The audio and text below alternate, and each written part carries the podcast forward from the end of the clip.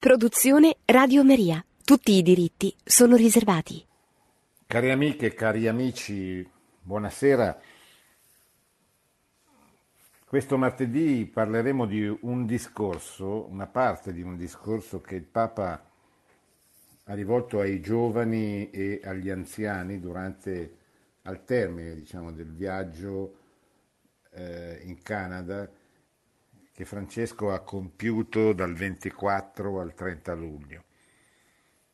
Il Santo Padre ha incontrato in quest'ultimo giorno del suo, della sua permanenza, ha incontrato i giovani e gli anziani, ma questo discorso è principalmente rivolto ai, ai giovani, e certamente ai giovani canadesi, ai giovani, in modo particolare ai giovani eh, nativi, delle tribù native del, del Canada.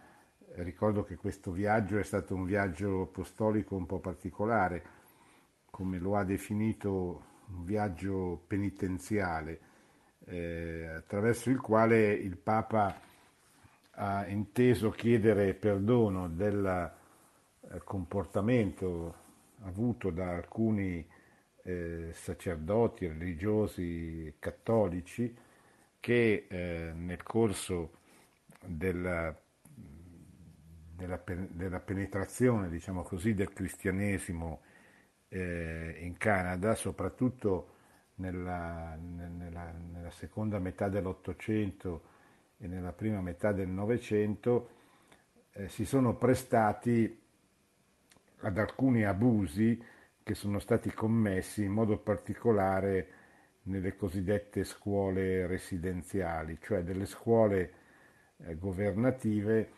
che eh, sarebbero state istituite eh, per portare via i figli dei nativi, delle, delle tribù native del Canada alle rispettive famiglie e educarli in un'altra prospettiva culturale, eccetera. Naturalmente eh, io non sono un esperto di storia del Canada, non so quanto eh, e in che termini tutto quello che è stato detto in questi mesi precedenti e nei giorni successivi il viaggio apostolico sia vero, ma si parla, si è parlato, si è scritto di 150.000 giovani che sarebbero stati eh, sottratti alle rispettive famiglie e eh, educati a una cultura diversa da quella eh, originaria. Naturalmente il tema del viaggio apostolico è il tema principale del viaggio apostolico è un tema di grande rilevanza mondiale perché eh, il cristianesimo è una, una religione missionaria, cioè non può non portare, cercare di portare il Vangelo a tutti i popoli e quindi a tutte le culture. Questa è l'essenza del cristianesimo. Il Papa eh, lo ricorda frequentissimamente come tutti i suoi predecessori. È il mandato di Cristo che nel Vangelo, prima di, di ascendere al cielo, invita i suoi apostoli a battezzare tutte le nazioni. Naturalmente questo non significa che non si debba avere rispetto della cultura e delle diverse culture dei diversi popoli che vengono avvicinati al Vangelo. D'altra parte, eh, se, tu, se, se guardiamo la storia della Chiesa, vediamo che essa è la storia dell'evangelizzazione, cioè di come, a cominciare dal giorno di Pentecoste, i, gli apostoli hanno eh, predicato, annunciato Cristo come il Salvatore del mondo e eh, abbiano evangelizzato i diversi popoli che nel corso di 2000 e rotti anni si sono accostati al cristianesimo. Questi popoli sono stati anzitutto i popoli europei, sia orientali che eh, occidentali, ma poi a partire dalla scoperta dell'America nel XV secolo e poi nell'Ottocento e nel Novecento eh, si sono svolti eh, azioni, azioni, missionarie anche in tutti quei popoli eh, dell'America, del Sud e del Nord che eh, nei secoli precedenti, cioè da dopo la scoperta dell'America, non erano stati ancora avvicinati dal, dal Vangelo. Questo per le Americhe. Un'altra eh, storia potremmo scriverla a proposito dell'evangelizzazione dell'Africa, dove è in corso tuttora la prima evangelizzazione attraverso la, la, la, figura straordinaria di San Daniele Comboni, che è un po' il primo apostolo dell'Africa, e un'altra storia dell'evangelizzazione si potrebbe scrivere a proposito dell'Asia. Forse eh, il continente dove il cristianesimo ha avuto le maggiori difficoltà a penetrare, anche perché ha sempre incontrato delle culture forti, delle culture molto forti, delle culture religiose eh, che si ritenevano e si ritengono superiori a ogni altra cultura e a ogni altra religione. Da qui la difficoltà della Cina, eh, dovuta anche al fatto che poi i successi ottenuti dai gesuiti non vennero confermati a Roma e quindi figure come Matteo Ricci non vennero più eh, imitate, diciamo così, dai successivi missionari. Ma difficoltà grandi anche in India, in Giappone, dove operò eh, il principe dei missionari, San Francesco Saverio, che però anche, anche, lui incontrò grandissime difficoltà e nonostante avesse battezzato decine di migliaia di, eh, di uomini, non riuscì eh, anche fisicamente a penetrare, per esempio in, in, in, Giappone, in alcune parti dell'India, anche se cominciò un, un'evangelizzazione importante, eccetera.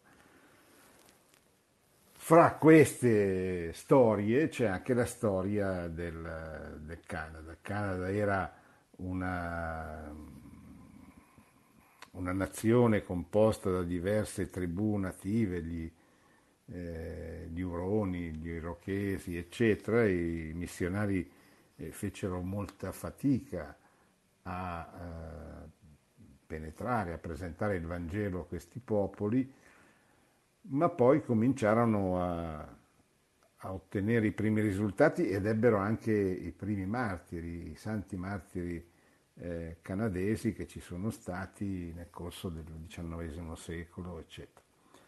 Allora, quindi questo è un tema di grande rilevanza, è il, il tema del rapporto tra la fede e la cultura. Come eh, ci ha insegnato San Giovanni Paolo II, una fede che non diventa cultura è una fede che non è stata accolta, che non è stata eh, veramente recepita dai cristiani. È un po' il rischio che in Occidente noi mm, stiamo correndo, cioè eh, una cultura avversa quella cristiana è penetrata nel sentire comune delle popolazioni attraverso le ideologie, il laicismo, il socialismo, il liberalismo, il comunismo e ha eh, strappato la grande maggioranza dei popoli europei dalle proprie radici. Da qui è nata l'esigenza, il richiamo, l'appello dei pontefici a una nuova evangelizzazione, a una seconda evangelizzazione, perché si è preso atto che la prima evangelizzazione non aveva più, cioè aveva perso i suoi, gli effetti che aveva prodotto, cioè paesi, i paesi europei non sono più paesi cristiani, questo è un dato eh, di fatto, non, più, non, sono più cristiani nel, nel modo di vivere, per le leggi degli stati, per la cultura dominante, per il pensiero egemone, per il modo di vivere, per il modo di, di, di ragionare, di, di, parlare, di vestirsi, di comunicare, eccetera. Eh, rimangono minoranze eh, anche importanti di cristiani come in Italia, come in Polonia, meno numerose in altri paesi, ma sono ormai minoranze. Eh,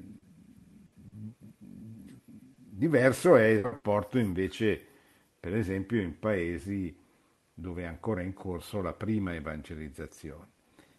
Eh, ci sono paesi come le Americhe, e quindi in questo senso anche il Canada, dove l'impatto tra la fede cristiana e eh, le culture originarie è stato doloroso.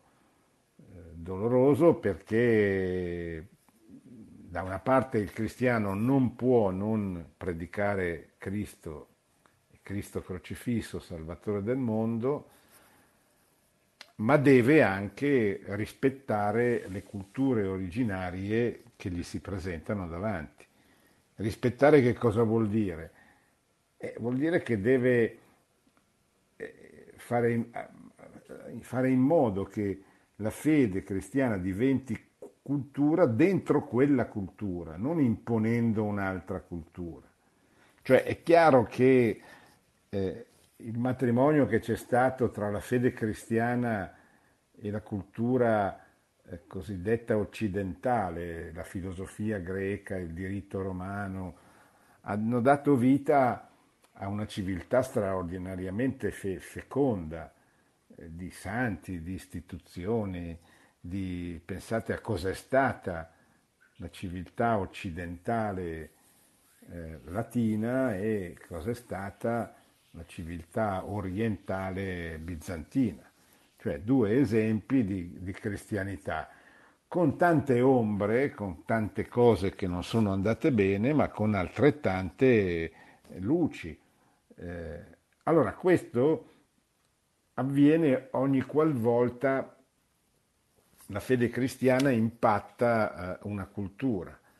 Eh, certamente in questa cultura ci sono delle cose che sono contrarie al diritto naturale, che vanno purificate, che, che sono incompatibili col Vangelo, ma ci sono anche molte caratteristiche che devono essere rispettate e accolte perché quella cristianità, cioè quella, quell'inculturazione della fede che eventualmente nascesse dalla, dalla missione in, quella, in, quel contesto, eh, possa essere rispettosa dei, delle caratteristiche originarie della cultura nativa, almeno nella misura in cui, eh, per quanto riguarda quei principi che non, che non siano incompatibili con, con, il cristianesimo.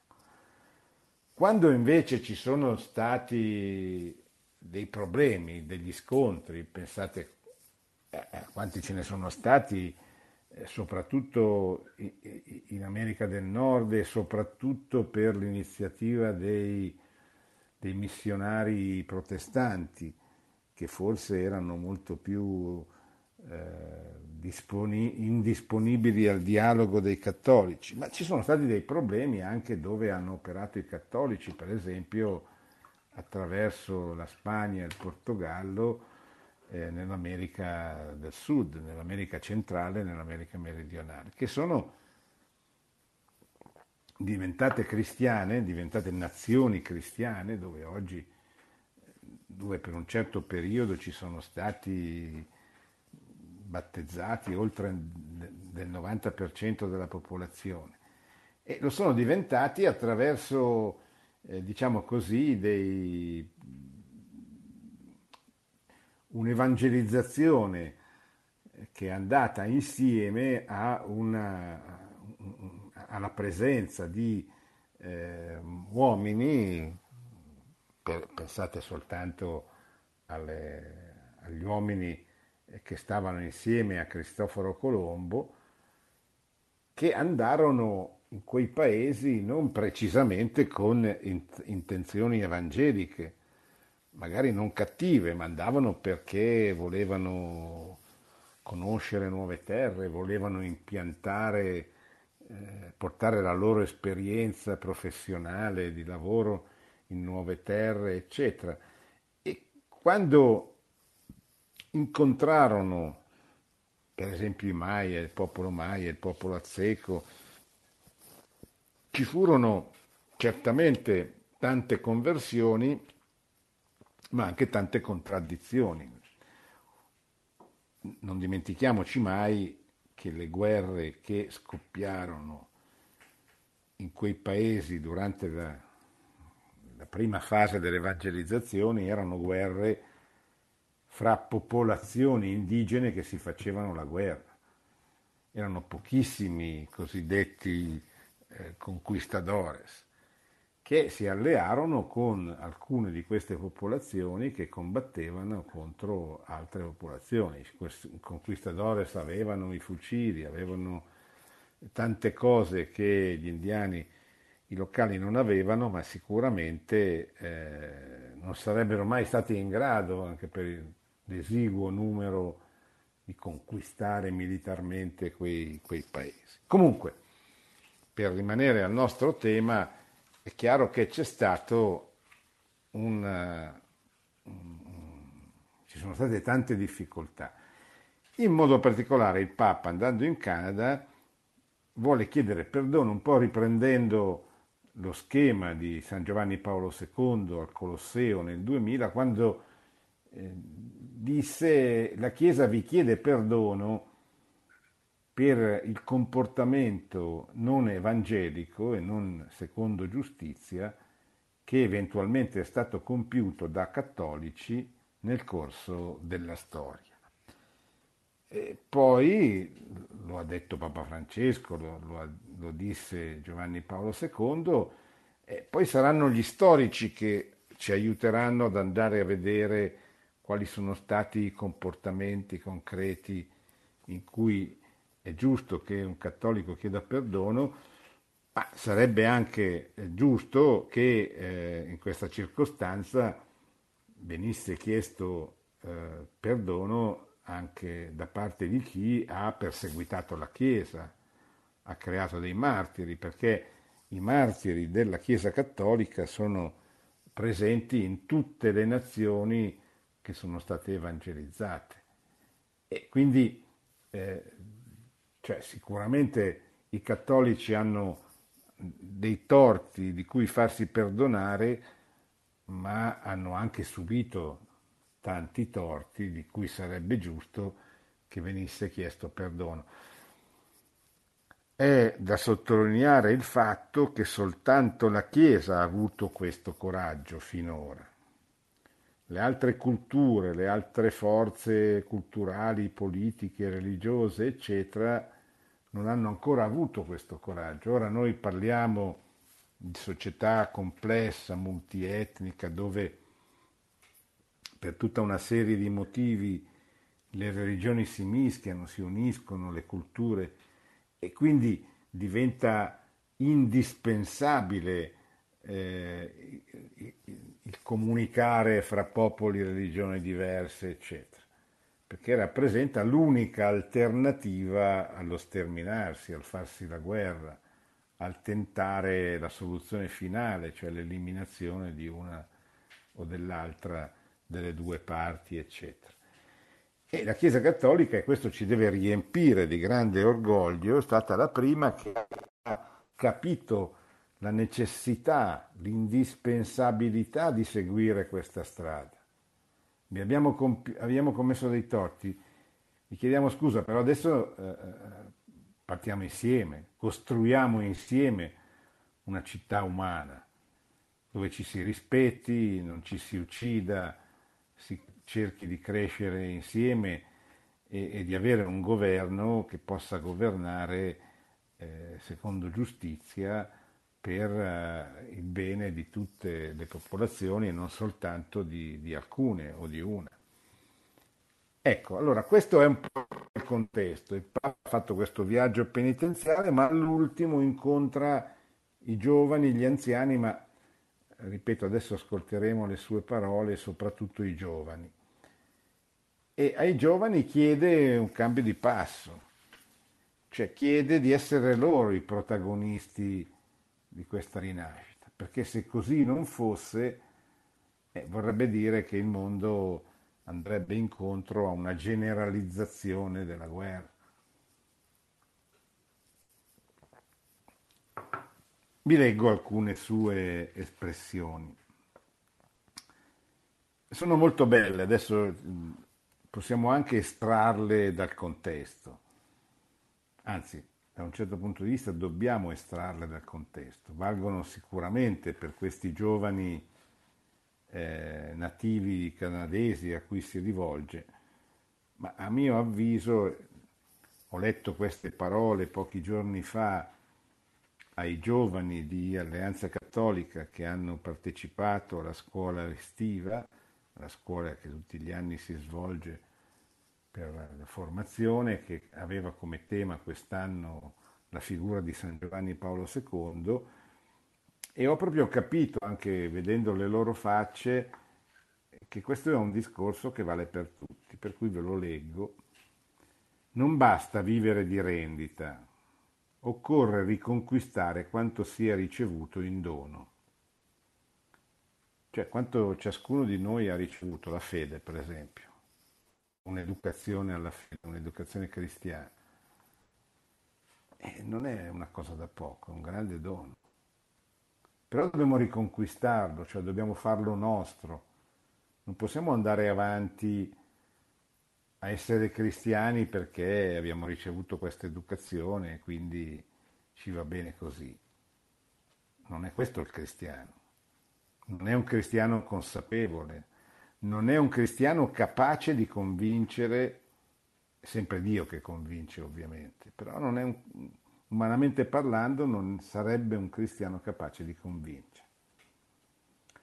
Non temere dunque di ascoltare e riascoltare i consigli dei più anziani, di abbracciare la tua storia per scriverne pagine nuove, di appassionarti, di prendere posizione davanti ai fatti e alle persone, di metterti in gioco.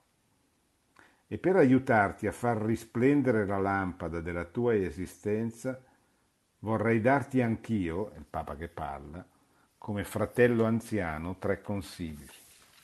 Primo, cammina verso l'alto. Duc in altum era la famosa espressione che Giovanni Paolo II lanciò per eh, inaugurare il giubileo del terzo millennio, l'ingresso nel terzo millennio. E disse rivolto ai giovani, guardate in alto, andate, non lasciatevi tirare nelle cose meschine della vita quotidiana, peraltro importanti, ma guardate più in alto, cammina verso l'alto abiti queste vaste regioni del nord, sta parlando a canadesi, che esse ti ricordino la tua vocazione a tendere verso l'alto, senza lasciarti trascinare in basso da chi vuol farti credere che sia meglio pensare solo a se stesso e usare il tempo che hai unicamente per il tuo svago e per i tuoi interessi. Amico, non sei fatto per vivacchiare per passare le giornate bilanciando doveri e piaceri. Sei fatto per librarti verso l'alto, verso i desideri più veri e belli che porti nel cuore, verso Dio da amare e il prossimo da servire. Non pensare che i grandi sogni della vita siano cieli irraggiungibili. Sei fatto per spiccare il volo, per abbracciare il coraggio della verità, e promuovere la, be- la bellezza della giustizia, per elevare la tua tempra morale, essere compassionevole, servire gli altri e costruire relazioni, per seminare pace e cura dove ti trovi, per accendere l'entusiasmo di chi ti vive accanto, per andare oltre, non per, per livellare tutto quanto. Sono parole bellissime che credo tocchino, colpiscano soprattutto i giovani. E continua il Papa, ma potresti dirmi, vivere così è più arduo che volare? Certo, non è facile, risponde Santo Padre, perché è sempre in agguato quella forza di gravità spirituale che spinge per trascinarci in basso, per paralizzare i desideri, per affievolire la gioia. Allora, pensa alla rondine dell'Artico, Essa non lascia che i venti contrari o gli sbalzi di temperatura le impediscano di andare da un'estremità all'altra della terra. A volte sceglie vie che non sono dirette, accetta deviazioni, si adatta a certi venti, ma sempre mantiene chiara la meta, sempre va verso la destinazione. Incontrerai gente che proverà ad azzerare i tuoi sogni, che ti dirà di accontentarti di poco, di lottare solo per quello che ti conviene. Quante volte noi incontriamo adulti che scoraggiano i giovani? È una cosa gravissima questa, perché tutti i giovani andrebbero aiutati, incoraggiati ad avere grandi ideali, a spendersi per la gloria di Dio, per il bene del loro prossimo, a formarsi perché se non sei formato non puoi formare nessun altro.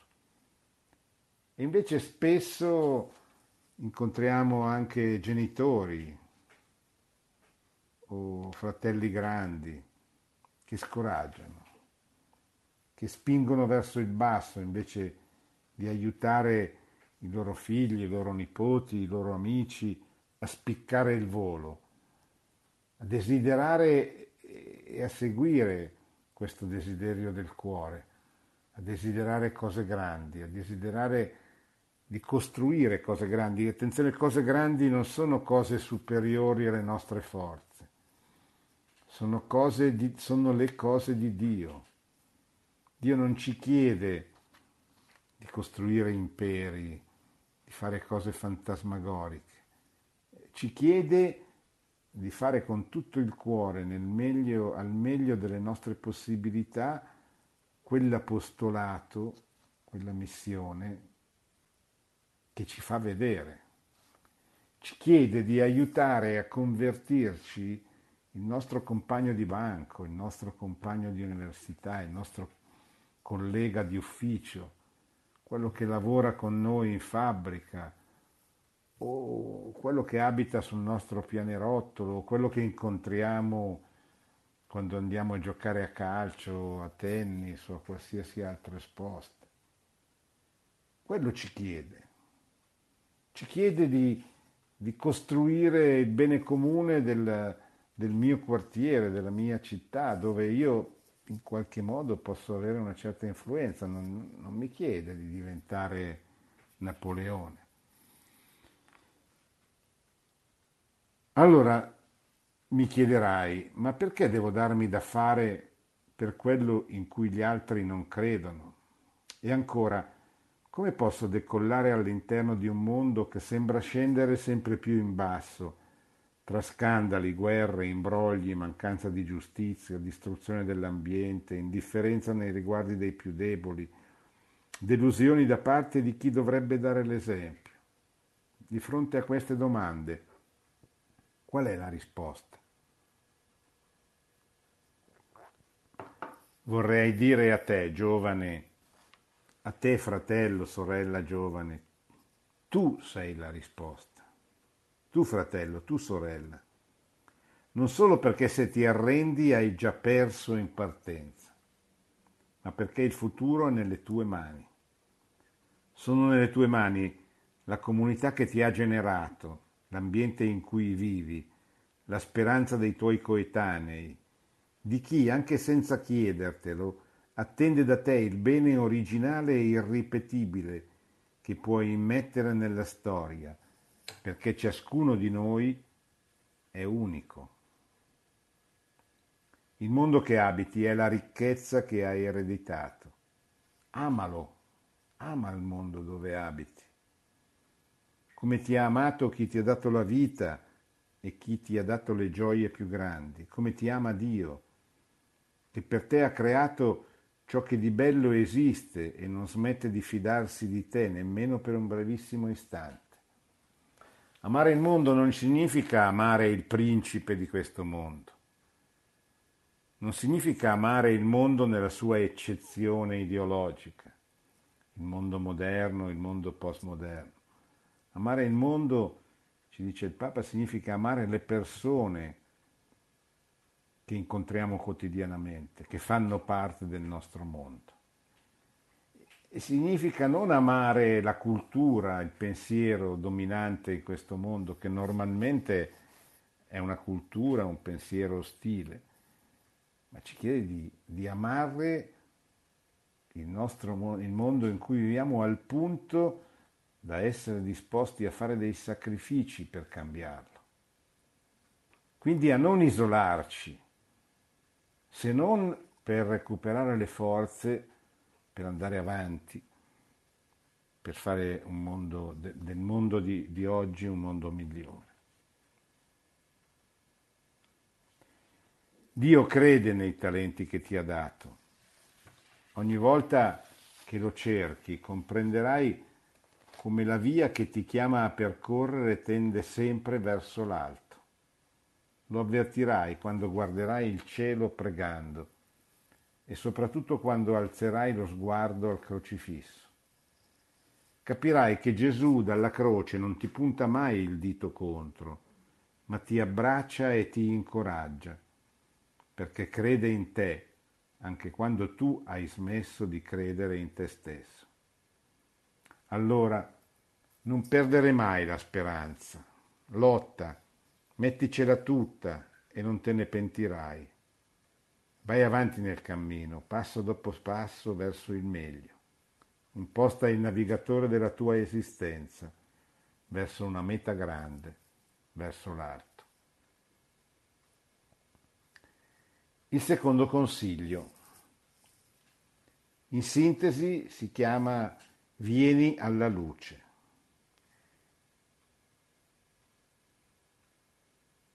Nei momenti di tristezza e sconforto pensa al kulik. Kulik è una specie di, di olio che viene usato nella tradizione del popolo a cui si riferisce. Qual è il messaggio che contiene?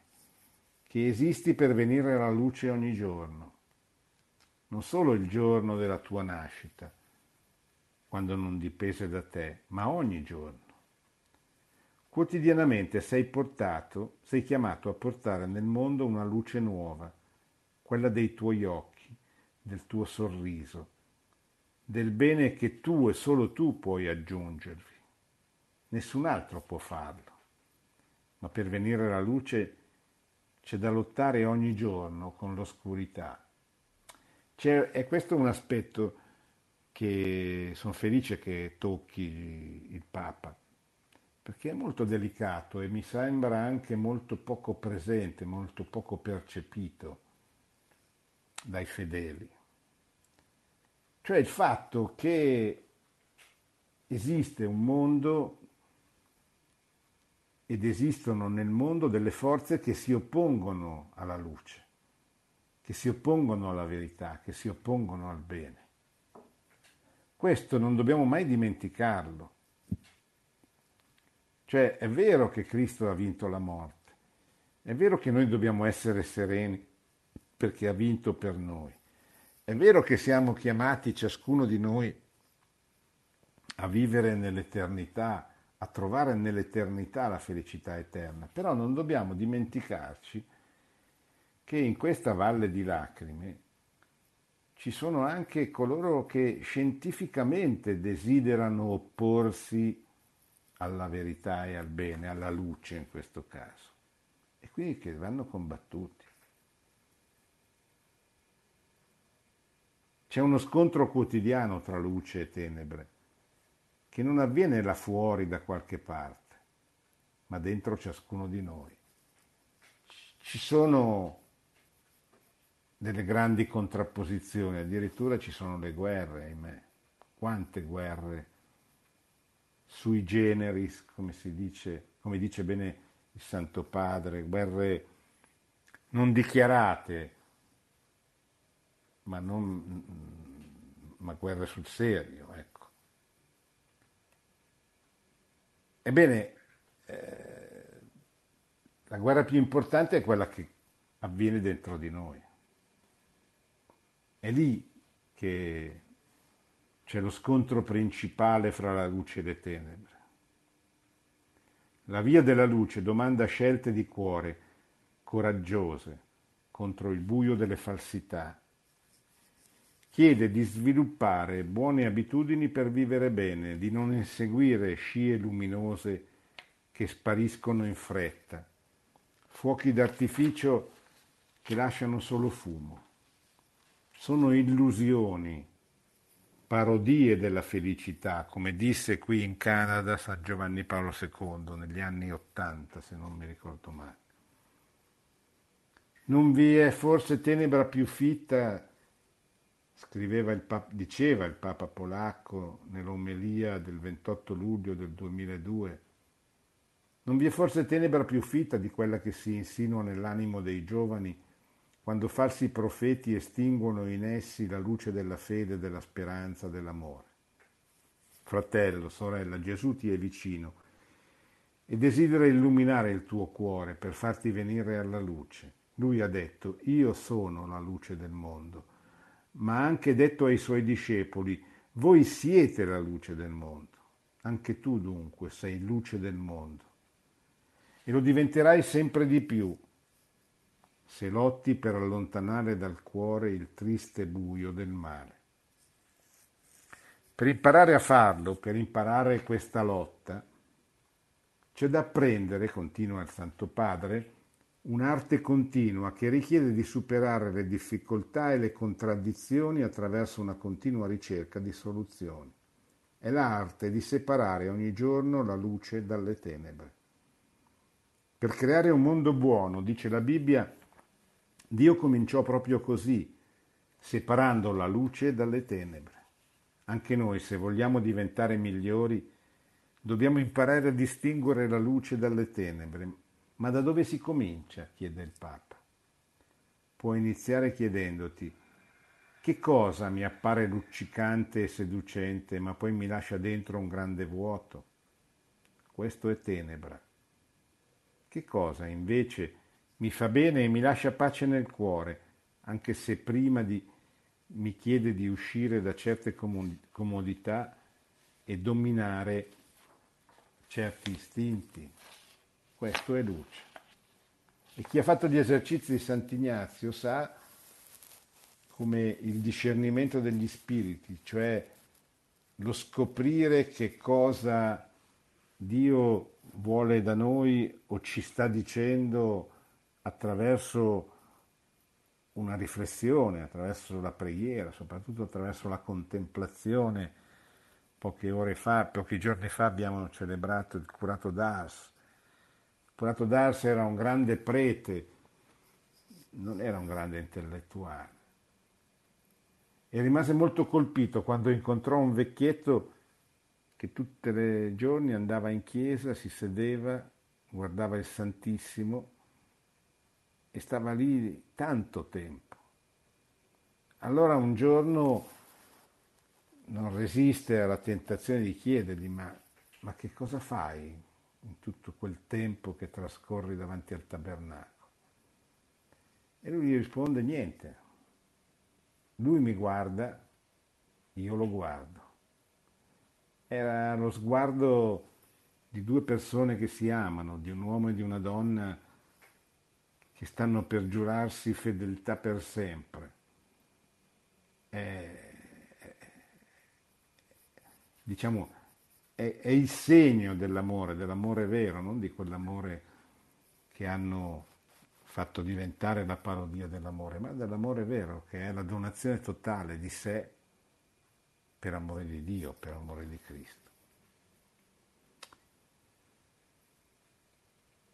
E ancora mi domando qual è la forza che ci permette di separare dentro di noi la luce dalle tenebre che ci fa dire no alle tentazioni del male e sì alle occasioni di bene. È la libertà, dice il Papa. Libertà che non è fare tutto quello che mi pare e mi piace, non è quello che posso fare nonostante gli altri, ma per gli altri. Non è totale arbitrio, ma responsabilità. La libertà è il dono più grande che il nostro Padre nei cieli ci ha dato insieme alla vita. Infine il terzo consiglio, fai squadra. I giovani fanno grandi cose insieme, non da soli, perché voi giovani siete come le stelle del cielo, che qui brillano in modo stupendo. La loro bellezza nasce dall'insieme, dalle costellazioni che compongono e che danno luce e orientamento alle notti del mondo. Anche voi, chiamati alle altezze del cielo e a splendere in terra, siete fatti per brillare insieme. Bisogna permettere ai giovani di fare gruppo, di stare in movimento. Non possono passare le giornate isolati, tenuti in ostaggio da un telefonino. I grandi ghiacci di queste terre mi fanno venire in mente lo sport nazionale del Canada, l'hockey su ghiaccio. Come riesce a conquistare tante medaglie? Perché c'è una squadra, perché c'è una squadra che funziona, perché c'è lo spirito di squadra, presupposto indispensabile per affrontare le imprevedibili circostanze del gioco. Fare squadra significa credere che per raggiungere grandi obiettivi non si può andare avanti da soli. Occorre muoversi insieme, avere la pazienza di intessere fitte reti di passaggi. Significa pure lasciare spazio agli altri, uscire velocemente quando è il proprio turno e fare il tifo per i compagni. Ecco lo spirito di squadra. E io mi fermo perché credo di avervi dato degli input soprattutto a chi fosse giovane avesse, avesse potuto incontrare questo bellissimo discorso e se non l'avesse fatto sarebbe veramente cosa buona che cominciasse a farlo, cioè lo prendesse, lo leggesse, lo trova sul sito della Santa Sede www.vatican.va. È l'ultimo discorso che il Papa ha fatto in Canada. Credo che valga veramente la pena, soprattutto leggerlo, se sei giovane, leggerlo ai tuoi coetanei, farlo vedere, organizzare degli incontri nelle parrocchie, soprattutto con i giovani, per leggerlo, per spiegarlo, per spiegare anche i vari passaggi. Adesso mi fermo per un breve stacco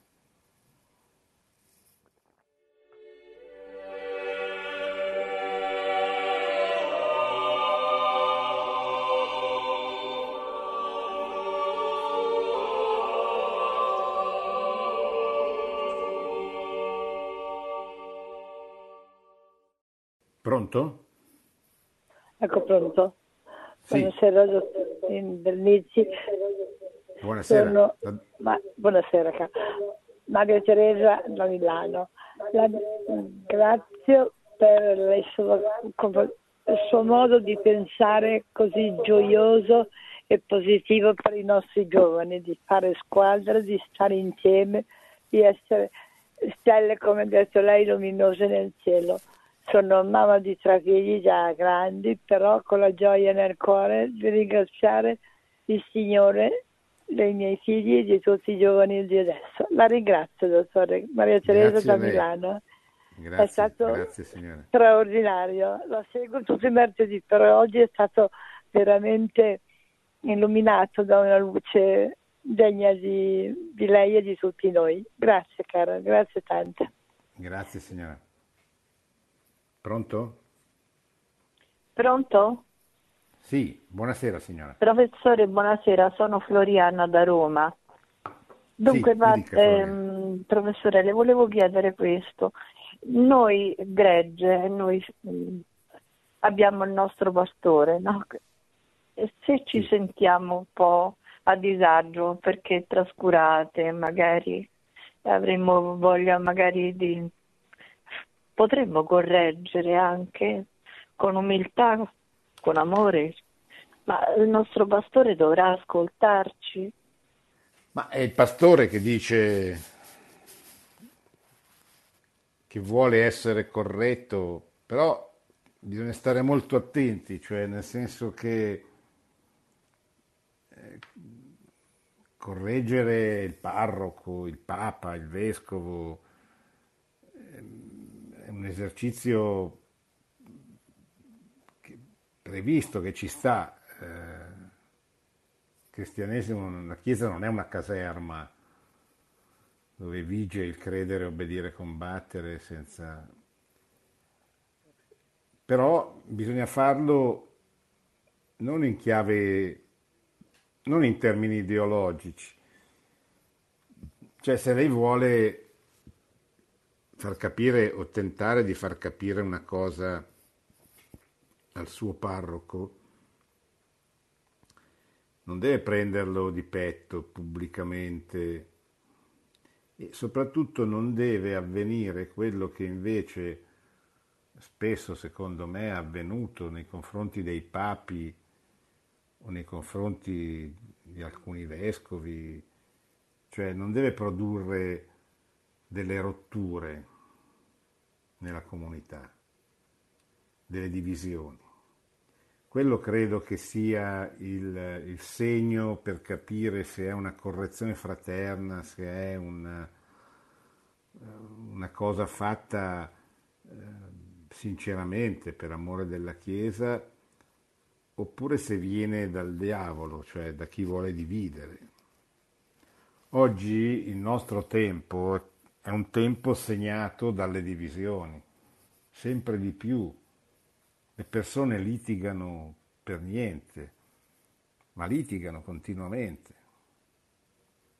Finita l'epoca delle grandi ideologie con la caduta del muro di Berlino, oggi viviamo veramente la dittatura del relativismo, come diceva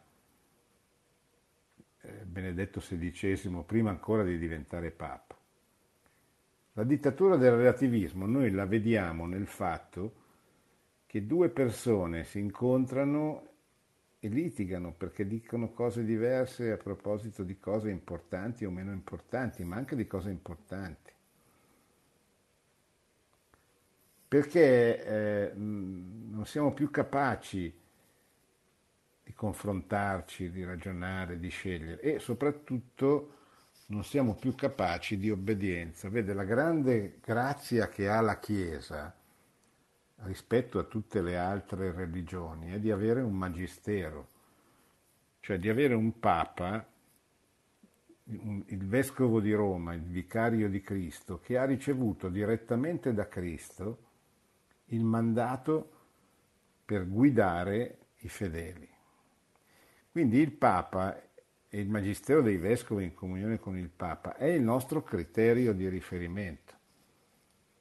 Lì non si può transigere. Perché se rompiamo quella comunione, e poi ci spezzetteremo anche noi in mille rivoli, già così credendo tutti di essere fedeli del Magistero, poi ognuno lo interpreta come vuole e succedono divisioni come ben sapete.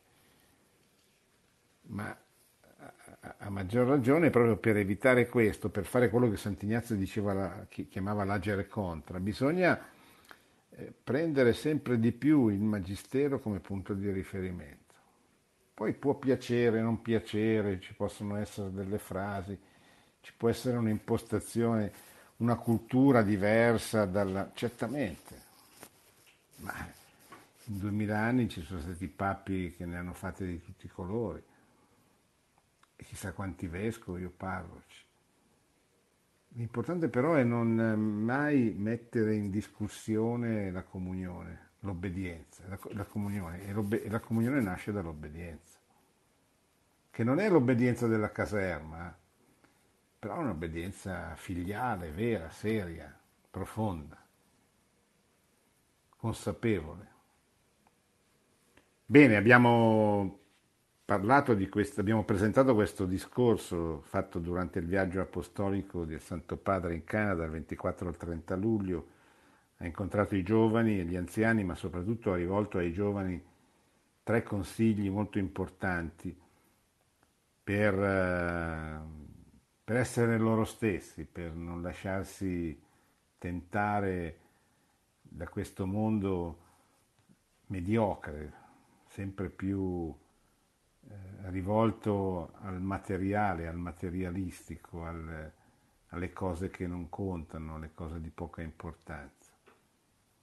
E ha chiesto a questi, a questi giovani di, di, non vivere di rendita, di, eh, come disse Giovanni Paolo II, di guardare in alto, duchi in alto di tendere all'alto, di tendere alle cose grandi, alle cose spirituali, alle cose di Dio, di essere la luce nel mondo, di non nascondersi, di avere il coraggio, la forza di vincere il rispetto umano, di presentarsi come annunciatori di Cristo, come apostoli di Cristo, senza, con grande delicatezza, con grande prudenza, con grande amore per le persone alle quali ci si rivolge, ma senza timore, senza paura. E poi di fare squadra, da soli non si va da nessuna parte, di essere una squadra che attira le persone proprio perché è una squadra, proprio perché è una comunità, proprio perché lì ci si sta bene, è una vita che si propone, non soltanto un insegnamento per quanto sia importantissimo. Vi auguro una buona festa dell'Assunta e vi do appuntamento a martedì prossimo. Buonanotte e buona settimana a tutti. Produzione Radio Maria. Tutti i diritti sono riservati.